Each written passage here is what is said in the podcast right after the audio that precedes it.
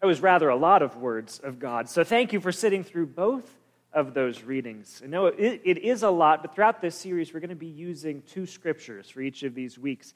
Because one of the things that happens as you read through the Bible is you find that it is in communication with itself, that when you put different parts of it next to each other, you can find that they speak in harmony, that they help lift up the themes and the messages that are there for us to uh, experience and consider today. And so, today, on the second day of the Easter season, a season which incidentally is 50 days long compared to Lent's 40, because it's good to spend longer celebrating than you do preparing for the celebration, because the celebration is the good part. This second Sunday in Easter, we have the story of Thomas, who missed seeing Jesus on the day of Easter. And we have a reading from the epistle, the first book of John, talking about the Easter story, but in a little bit of a hidden way that we'll work to pull out a bit this morning. And we're going to do all of this knowing that the world is a sometimes gray, rainy, dreary place, and we have known our share of difficulties and troubles. And we could say that at any time, in any place, but perhaps particularly so in this current stretch of years. But as comes from my favorite movie musical, Singing in the Rain. Gene Kelly once sang, The sun's in my heart. I'm singing, singing in the rain. As Easter people, we can do just that. We can dare to dance again, learn the movements that God has called us to, stepping out together in the dances of hope and justice and love. And so we begin this week with a week after story, the story that begins in the confines of doubt and exclusion, but breaks forth into a dance of belief and inclusion. Let us pray. Almighty God, may the words of my mouth and the meditations of all of our hearts be acceptable unto you, our rock and our Redeemer. In the name of the Father, and of the Son, and of the Holy Spirit, we pray. Amen. Eight days. Eight days stretch between Thomas's declaration, unless I see Jesus, I won't believe, and the day when he did, in fact, see Jesus. Eight stifling, empty, sightless days. Can we imagine? When I was growing up, I was fascinated by a set of two or three books that my family kept on top of the entertainment console in our living room. You might be familiar with them if you lived through a certain stretch in the 1990s when these books were a particular fad. They had a strange, sort of repeating, bizarre picture on the cover, and every one of them was titled Magic Eye. We have a picture of them, I think, on the perfect to screen, the screen. If you lived through that, you may recognize what's going on in that absolutely bizarre picture. This and what the books were filled with were optical illusions, a very modern take on this old principle which discovered that you can create the illusion of depth in a 2D image because depth, as we perceive it, comes not from the eyes, but from the brain. And so, with the advent of computer technology in the early 90s, they could create these images that looked like this, but if you looked at them in a certain way, would suddenly have depth and you would see something popping out at you. And so all you had to do to see it was to relax your eyes and let them come into focus as though you were looking through the pages of the book. They suggested bringing the book right up to your nose and then backing it out slowly until it all leapt off the page at you. But not everyone could see these hidden images all that easily, or in fact, at all and I was one of the ones who couldn't see anything except for just the flat surface of the page. So far as I can remember, everyone else around me, my mother, my father, my three brothers, could all see the illusion. And so I'd ask them what each image was on each of the pages, what it was supposed to be. You know, there'd be a horse on this one or a boat on that one. And I would sit and I would stare at the page as if I could will myself into seeing this hidden picture. I desperately wanted to see because I didn't want to be left out. I mean, there's nothing all that important about managing to see the magic eye parlor trick, except that everyone else around me could. And it hurts to be excluded from a group and an experience that you want to be a part of. Neuroscience studies have actually shown that when we feel socially excluded, it hurts in a real physical way. That in fact, our brain processes those emotions in the same place that we process the physical pain we feel when our body is hurting in a physical way. Because we're social creatures, we're designed to live and to thrive in community. And so our bodies interpret being left out of the group as a threat. And in fact, our brain chemistry shifts in an effort to protect our now vulnerable self if we feel that we're being left out. There's myelin sheathing on existing neural pathways that when we feel like we're being left out, um, increases and pushes us to focus on survival without considering new or novel solutions. Our working memory actually contracts so much that, so that we can't be distracted by non essential ideas, but also means we can't do a very good job at problem solving. And cell density in the amygdala increases, which means that we become reactive instead of self controlled. We are prepared physically in our body's chemistry and in our minds to freeze, uh, fight, or flee. It's probably impossible to go through life without experiencing how this feels in one way or another. I'm guessing that all of us have. We know how it feels to be excluded, suddenly left out of a group, unable to share in some formative experience, pushed to the side or left behind, and we struggle to fight our way back in. I want to see Jesus, Thomas said, unless I see the nail wounds in his hands. I put my finger in those nail hands. Unless I see his wounded side, I won't believe. we tend to define Thomas by this moment. For centuries in the church, we've called him Doubting Thomas. And it's not all that uncommon to scoff at what seems like a very brazen request, or we dismiss him for being cold or heartless and not believing. The presumption seems to be that he should have believed the good news. The other disciples were telling it to him right then and there. We overlook the fact that the other disciples didn't believe it themselves until Jesus showed up physically in front of them. What Thomas is asking for is to share in the same experience that the other disciples have already had. On the evening of Easter, the gospel writer tells us, the disciples are all cowering in fear. They've locked themselves in a, themselves in a room together when suddenly Jesus appears among them. Peace be with you, is what he says, and he shows them his hands and his side. It's really him.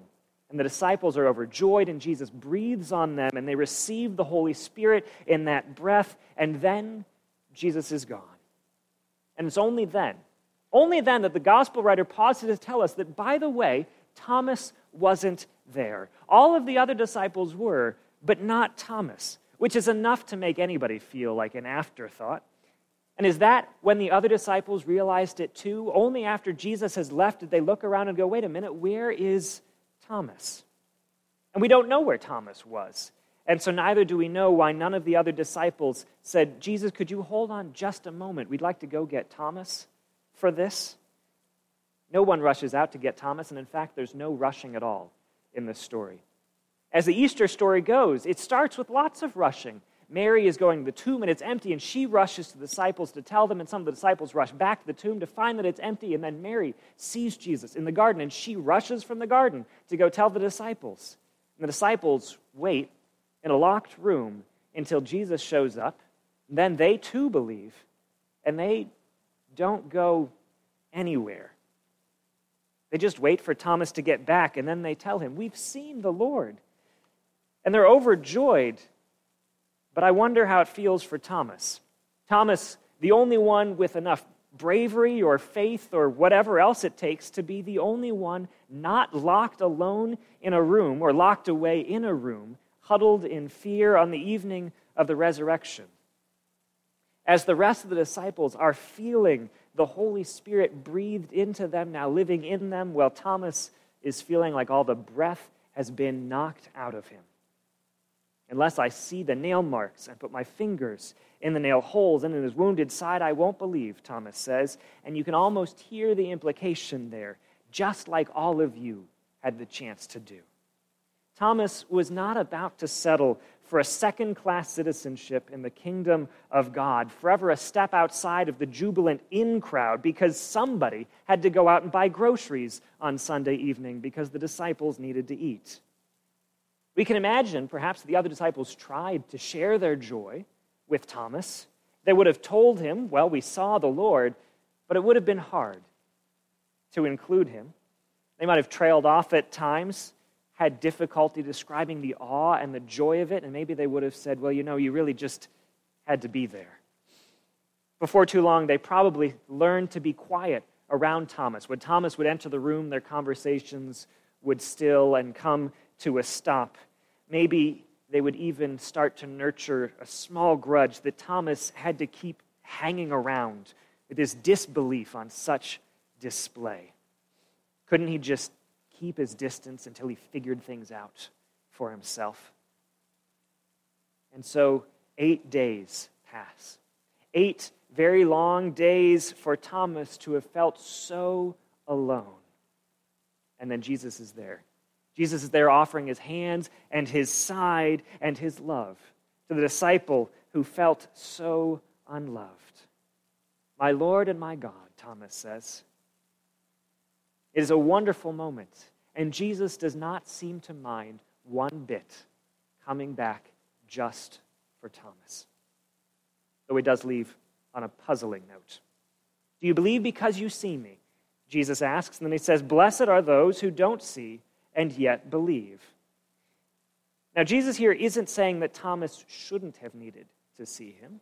It's really more of an example to the remaining disciples about what their sight is for, about how they can be a blessing to others. Blessed are those who don't see and yet believe. Because how can you believe what you can't see except by borrowing the sight of one who can? The church has long known that ever since Jesus ascended back to heaven, as he's going to do after these appearances to disciples, that we can still have experiences with the risen Christ. We can see and find ourselves with Christ because Christ abides with us still. But more often than not, we don't start in those revelatory moments. We start with someone else's experience, being welcomed in before we have any faith or any belief of our own, before we've encountered the risen Christ with our own eyes or our own hands. And this is where the epistle of First John begins. We announce to you what we have heard, the author writes, but also what we have seen, what we have touched, which is the Christ, the very word of life. As Jesus came back to Thomas, demonstrating to the disciples how to welcome the excluded back in, the author of this epistle knows that their experience as those who have seen and touched can be shared. To increase the community, must be shared to welcome others into the fellowship that they have because they have met Jesus and they are in fellowship with Jesus. And by the sharing of what they know, what they have seen and touched and experienced, they can welcome others in to that very same earthly divine fellowship. And those who are welcomed in may also have an experience with Christ of their own in time, but until then, they can rely on the experiences of those who have welcomed them in. And the epistle continues in this theme, even if it doesn't quite seem like it does, because there's a bit of a topic shift from this on into the theme of sin and forgiveness. If we say we have no sin, the epistle says, then we deceive ourselves. Because what serves to limit participation in a church and a congregation more? What serves to exclude and ostracize more than the idea that you have to be perfect to join? And so often the church has made exactly this claim, has used this to limit who is welcomed in on grounds of whether you are sinless enough or not. But the author here is very clear. The church is not a sinless place. The church is a place of forgiveness and confession. The church is the place to work out the difficulties of what even is sin and what is not. What is the Christian standard we should be held to, and what is the diversity of the people that God has created? Welcome everybody on in, the epistle says, and then just go from there because we don't want to leave anyone out.